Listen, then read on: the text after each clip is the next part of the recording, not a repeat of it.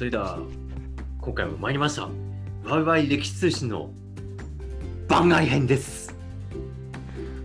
あの、あれですね、あの、多分 多分ね、あの、これ、音声だから、見てる、聞いてる人、全く分かんないと思うんですけど、うんあの斉藤さんが自分でコール言わなきゃいけないのに、自分で敵を言って、なんか5秒間ぐらい沈黙が流れるっていう話があったのと、なぜか番外編っていうのを顔をアップにしてこっち攻めていくんで、こう いう、すごいです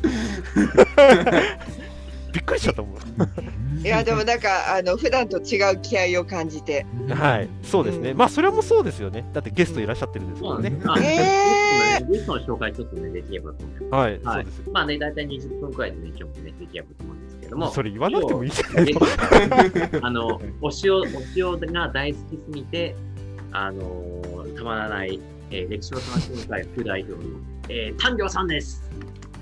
よろしくお願いします。ようこそよろしくお願いします。はいでは、丹良さん、まず自己紹介してお願いします。えっ、と、一応、あの、歴史を楽しむ会の副代表をやらせてもらってて、城巡りとか案内します。いや、まあ、こちら、あの、たまに真面目っ話話ばっかりですけど、皆さんのことを、うんと体感させようとしている会です。おおうん以上素晴らしい素晴らしうんありい。がとうございます。よろしくお願いしますお。願いします。おーそうね、そうはい体感を通してね、城の魅力やね、険しさやね、あのね天国、地獄を味わってもらおうと。なんかトゲがあるな、それ。いやいやいやいやあのね山城攻めはもう足軽にとっては地獄ですよ。そうですね。そうですね。はい。では、お願いします。えいまあ、ね、いや、まあね、本当ね、皆さんのね、あの、うんワーサリアクションしていくかなと思うんですけども、はちょっといくつかね、あの、まあ、QA というか、話題を考えてきましたが、はい。はいあの、いつもね、自分あの、ね、三条さんのあの、熱やばいなと思って、こうね、あの、人、ね、一つ二つテーマとかちょっとね、こう話すと、あの、10分、まあ、1時間とかで実際に喋れちゃうくらい。ああ、なるほど。あの、今日、で、改めてなんですけど、うん聞きたいのが、まあなんでこう、お城好きになったんですか？はい、えっ、と、大河ドラマの影響と信長の野望の影響ですね。うんはい質問質はい問は、はい。い、大河ドラマは何の大河？えっ、と、毛利元就です。おおあ毛利元就です、ね平。成八年か。そうですね。うんあ違う平成九年だね。そうですね、はいそうです、そうです。おーええそれは何？あのお城のセットが？えじゃなくて、アマゴは腐って、あ、大石は腐ってるっていうのことを、言葉が、名言が残っちゃってて、それで、うんうんあ、ハマっていました。えそれとお城どういう関係があるの？で、あの、なんか、あの、この辺には地元に城があるからっていうことを聞いてて、まあ、うん地元の城が、それが好きになったっていうきっかけですね。う地元がじゃあ何？毛利領内なの？い？や、そうじゃないんですけど、あ山城があるよっていうことを聞いてて、あああーと思って。はいはいはい。ーなるほど。はいガッサンとラジオですからね、あそこいや、違いますよ。違いますよ。違いますよ。どうぞ。三条さんの人生に欠かせないお城があるって聞いてまして、はいおそれはあの、それについてちょっとお話聞きたいんですけど、あうんの、八王子にあるあのお城について。どうぞどうぞ。た滝山城ね。はい。はいど言うて滝山城ど、どんなところが好きなんですか？はいはい。山城はやっぱ父の城で最高傑作だってよく言われてるんですよ。あの続百名城で、あの東東京の宝ってよく言われてて、父のやっぱ父の城でやっぱり一番分かりやすくて体感しやすいっていう遺構っていうあのもともと城が使われてた形がそのまま残ってる。ことですね。だから初心者の方でもビギナーのあの好きな上級者の方でも楽しめるようなお城です。へえ。うん、どうぞ。なるほど。あの翔太師匠も好きなんです。春風亭翔太師匠。おあーはいはいはいお。そうなんだ。そいません。うん。そういうところで。いや、だね、あれ、なんか山、登り口いっぱいあるのね。そうですね。おうんと今のところ5個くらいあるんじゃないですかね。あそうなんだ。うん。うんうん。ありますんで。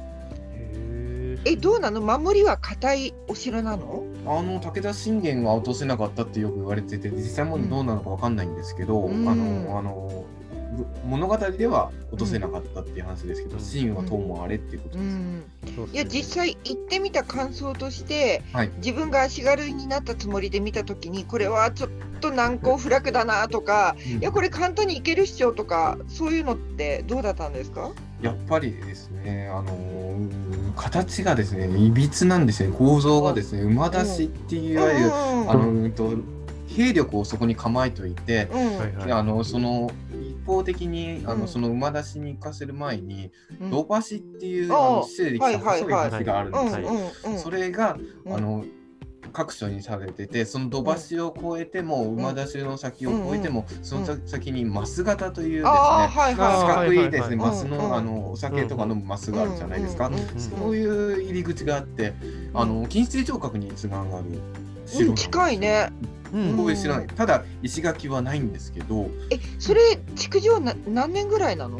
えっ、とですね、1569年に武田信玄が攻めてて、実際築城ができたのが、とうん。1521年なんですけど、おおそれで何、はマス型とか馬が馬出しとかあるんだ。それは多分ですね、北条、五北条氏、あ小田原氏の五北条が入ってからってことはいはい。入ってからですよね。そうですよねうん。うん、じゃあ改改築してるんだ。そうですね。おそらくだから土地柄を考えると,、うん。えーとまあ、北条、今川、武田あたりは、うん。領内として多分入ってても全然おかしくないと思う。うんうんうんうんうん新婦城とかもそうなんですけど、結構ね、武田と北条の合いの子とかが混じってる城って結構残ってたりするんですよ。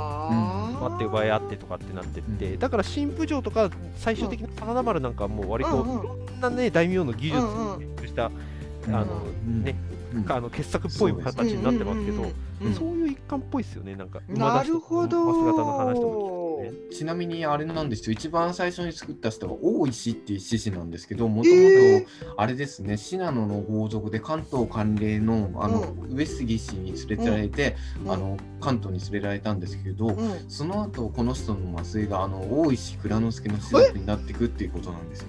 どういう流れで？そういうことなんですよ。で、なんいやいやそういうことってわかんないよどういうことかえっ、とですね、あれなんですよ。あのずーっと血脈がつながってって、うんそういう一族になっていくっていう。えだからそういう一族ってどういう血脈でそうなってくの？えっ、と大石家もですね、いろいろとですね、分離してるんですよ。あの、各地方に。んあのうんうん。うん昔って戦国武将って生き残るためにうん。いろいろと分離するわけじゃないですか。そのためにその一族に大石家があって、大石家の一族の、えっとうん。子孫があのうん。大石蔵之介になっていくという。えそうすると関東から、うん。何？あっちにあのー瀬戸内の方にに移った。う移ったんだ。移ったにあの士族があると。一族があると。えそれは領地があって移ったの？それともどっかの大名に、あの仕官して移ってったの？いやあの多分あの一族が滅んじゃいけないからってことで、真田えっとこの前真田ムがやってたと思うんですけど、うんうん真田だってあのあれじゃないですか信行とうん。うん雪村と、うんうんうん。えっ、と、えーと正行東軍に。親子うん。分かれたじゃないですか。ああいうのがああいうのが普通に戦国時代がすすぐに起こってるんで、うん。普通に起こってるんで、うんうん分離させるっていうのがあるんですよ。うん。うんだから多分ですね、あの生き残るために大石はあの、うん。そのあの中国瀬戸内の方に移った一族もあると思います。その移る時にその当てがあったの？あったんじゃないですか、多分浪人とかして移ってったんじゃないかっていろいろいろとあると思いますよ。うーんかなり前のところから動いてますね、これ。そうです、そうへです。そうですね。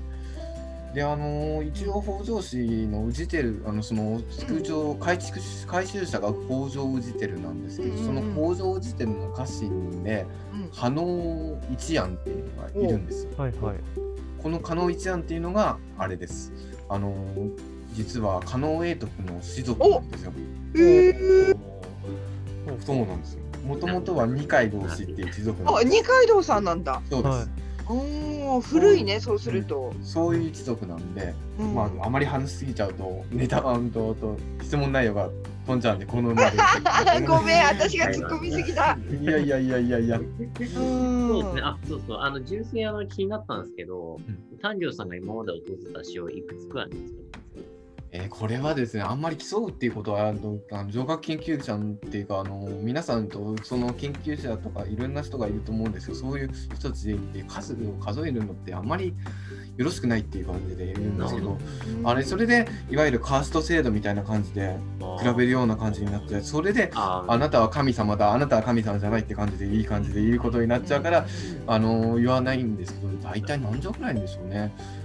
うん、50は超えてると思うんですよね。でも、あの100弱弱ぐらいですね。でも、あの基本的に行ったら行くって感じです。変人と思われました。うん。中身をね、ちゃん。とね、見るもん。ね。いやーそれはね、城はね、味わい方は多分ね、泥沼ぐらい面白いところたくさん。ありますからね。うん。そうですね。それこそ、それこそどこだったかな、えー、と山梨のあの土ヶ丘館のところは、うん。あの武田の後後に一回埋めてるん。ですよね、武田の中身を埋めてて、その後徳川の形残していて、だから埋めた後がまだちょこっと残ってたりするん。ですよね。そうそうそう。あの石垣が立てたりしてますからね、上り坂。そううんうんはいそうです。マイトさんの言う通りです。おっしゃる通りです。本当にそう。ですそうなんですだから意外に面白いですよ。おお、そうなんだ。そう。あの人は人は石垣とかって言ってた武田信玄の後に一時的に、うん。あの天守閣みたいなのを一時立ってたそうそうそう。ちなみにその石垣が見えるのが、えっ、と、あの、その西、あの、神社があって、その建物の反対側に広場があるじゃないですか。はい。なんかちょっと隔てたところの、はい。ちょっと上のあたり上がったところに、神社の反対側、あ神社側を見るとですね、石垣があるんですそうそう見えるんですよね。はい。だからそれは見ないでいくと、ただの、えー、と神社に来たっただけっていうそうだけで終わっちゃうっていうね。うんはい。あれはね解説してもらうと面白いですよ。今うんあのうう裏ステージありますもんね、いっぱい。そうそう おお。実際、発掘調査にも自分見に行ったことあるんで、おおはいはいはい。うんすみません。あじゃあ、あとですね、純粋にあの城郭関係の研究者さんね、尊敬する方とかってどうな感じなんですか私が一番尊敬する先生って一番尊敬する先生っていうのは中井仁先生ですね。はいはいあのー和田先生も確かに好きなんです。文書って自分も文書読むのを最近和田先生の影響で読むんですけど、はい中井仁先生って何で好きかっていうとですね、やっぱ土の城も好きなんですけど、あ、違う、石垣の城、関西の滋賀の大学で、あれ、滋賀の大学で、えっ、とですね、あのー石垣の城が中心だったんですけど、土の城も両方とも見る先生で、でも、めったにあの自分の発言は言わないけど、その発言がすごく面白いっていうか、初めてとしても引きつけられる。で、いあの偏った視線ではないなっていう。うん。あのーで、自分が前向きになり乗乗り出していくんじゃなくて、あのー解説みたいな感じで言うんだけど、でも自分の主張を言ってる。その先生ともう一人います、私。あのそれはあのたあの滝山でちょっとあの世話になった先生がいてであの中田正光先生っていうあのですねあの多分知らない方が多いと思うんですけど中将研っていうのがありまして中世城郭研究会っていうはいわゆる、あの城の集まりのグループがあるんですけど、うんその所属者先生で私がですね城ってイコールあの武将のものだっていう認識がいつも多かったんですよ。多分皆さん思うんですけど、でも、その中田正光先生がうん。いたおかげで、私の考え方は180度変えられてしまったっていうお？お。そういう先生だったんですよ。うん。今でもその先生と会うことがあればそういうことでちょっとあの自分のことを可愛がってくれるんですけどやっぱその先生のおかげで私はうん。白見方は180度ガラッと変わってしまいましたね。へえ。表現的です、ね。はい。すいません。うん。うんあわかりました。後でその話はさせていただきますんでここで。おおね、なんか呼びたい。うんはい。ということで、あ、あとですね、あ、そうそうそう、純粋に、あのね、丹領さんはね、とてもアグレッシブにいろんなあの、お城の、こうね、あの、案内図解でしたりとか、かなんかいろいろね、データベースみたいななんか作ったりみたいなことを まだまだ。まだはい。はいなんですけど、はい。なんかこれからのなんかやりたいことというか、あの、えー、単量の野望みたいなのもしっかり聞こえてうんうんうん。はい。野望ですかね、うん、やっぱりですね、あの日本の城だけじゃなくて、やっぱりあの日本の城を見るときにやっぱ石垣の城とかではなくて他の城もやっぱ見てほしいなっていうのがある。で城城っていうのはですね必ず石垣とか天守があれば城だと思ってる人がいたらそれは びっくりしちゃうんですよ。あの関東立国になっちゃうんですよ。例えば熱海城とかあの静岡県の熱海城なんて、あれはですね平成、あの平成のじゃなくて昭和のように作られてしまった天守なんで、うん。うん、あれは嘘なんですよ。だから、うんうん、だからそういうのが天守だっていうことでみんなわあ城だって思ったりしてしまうことはちょっとあれだよなって思う。あれっていうかちょっと城としては悲しいなと思うんですけど、うん、まああのいろんなテレビの先生とかあの先生出てるじゃないですか千田先生と、うん、あの先生とか、あの先生の意見を聞いて城がもっと好きになってそれで日本がもっと好きになってほしい。日本の文化歴史の文化を好きになってほしいが一番ですね。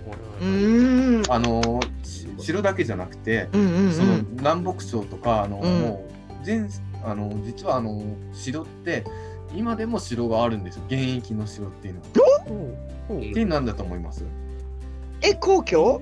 皇居もそうなんですけど、うん、あのちっちゃい軍団でありますよ。ちっちゃい軍団？ちっちゃい集まりで。ちっちゃい。なんだろう。なあもしかして五稜郭？長野？いや違うんですよ。ん五稜郭全然違うちっちゃいちゃいでもところどころにあります。ところどころ、うん、特に沖縄に多い。えグググスク違います。え？え？違う？え？グスクじゃない？え？現役ですよ現役現役、うん、えまさか自衛隊？そう。自衛隊の中東地ああいうの確かに確かに、うん、そうです。あの基地もやっぱ城の類になってしまうんですよ、だから現役の城なんですよ。ああであの一番皇居は一番現役ですかね、うん、そういうのは言えますけどね、うん、そういうのは見えます。えー、広いんですよ城って。いやあのなんていうのなんちゃって天守閣うん、あれあれほど見てがっかり感のあるものはないよね。ないですね。えこれでお城ですって言われてもコンクリートで作ったなんかチャッチ30の櫓もどきみたいな天守閣だけボンってあっても。楽しめないよねと思って。そうですね。アスダント的なやつですね。そうですね。だったら何にも残ってなくていいから、うん、本当に山城の登ってって、うん、あこれドルイアットじゃねえとかこれカラボリアットじゃないとか。っていうアクティビティの方がよっぽど面白いと思う。そうですね。下手しら道が残ってればそれでも城だってことに見てるんで自分は。道が曲がってるじゃないですか、城の場所って。それだけでもう城跡があったんだここはっていう悪い想像をしてしまうという。あとこう削られてたりとかしてね、道幅が狭くなってたりとかね。そうですね。うん、そうですね。なるほど。うん、館だみたいなね。うんどうぞ斉藤さん、すみません。話長くなっちゃいそうだよ。ああ、オッケーはい。はい、じゃあまとめを。ちょっとまとめを、ちょうどね、あと1、2、3分くらいあって、はい。あの、純粋にあの、なんだ、あの、いや、本当に正直話し出したらね、ここが1時間で短いいけそうなんですけど、あの、まあね、あの、これ、あの、締めの配布として、あの、純粋にリスナーの方へ、なんかメッセージとかあれば、えっと、えっとですね、やっぱし、あの最後にあの私が指導の180度転換点になった中田正道先生の話をさせていただきます。えっとですね、城っていうのはどうしてもですね、武将様とかですね、石田三成様とか、ああいうあの人の城が多いと思ってるんだと思うんです、みんな。でもですね、城っていうのはですね、あれなんですよ。避難場所なんですよ、うんうんうん、あの、はい、領民たちの避難場所なんですよ、うんうんうん、だからみんなあのああいうところであの戦ってたからあの武将様とかあのが有名なんじゃないかと思うんですけど、うん、結局村の城もあるんですよ、うん、お寺の城もあるんですよ、うん、私がきっかけでその中田正光先生の話を聞いてその後最近福井の方で白山平泉寺ってお寺に行ってきたんですけど、そこは本当に寺院城下ですあの今の朝倉の一条谷のモデル、うん、あの原型になったのかもしれないっていうところなんですけどすごくあのそこに6,000棒っていう棒があって、うん、8,000人のあのいわゆる、えーと、総兵外だって言われてます。だからあのあの城あと同族の城で飯久保城っていうのが富山にああ、りましてあれも同族の城なんですよ。だかうら、ん。城っていうとみんな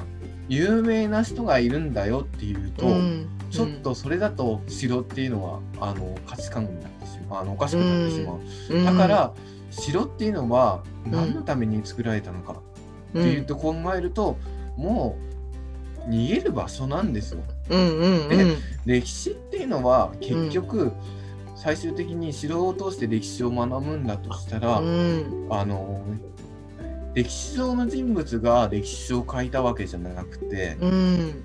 その周りに住んでる人たちが大きな歴史を作り出してるんだよと、うん。そこから城は見れるんだよっていう。城はただの戦いじゃなくてうん。本当にあの法治あの封建主義のやつが見える場所だよっていうのも、中田正光先生からよく教わっててそうだなと私は思いましたね。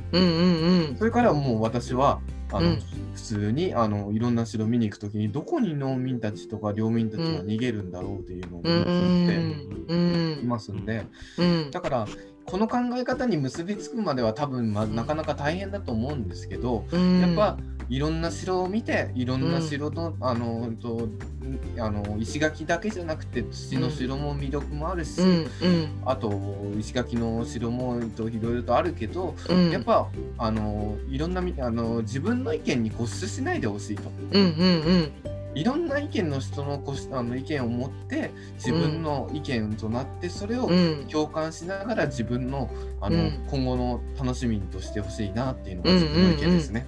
おおすいません。ありがとうございます。まあ、城と仲良くってことですね。はい。そうです。いや、城と仲良くじゃないですよ。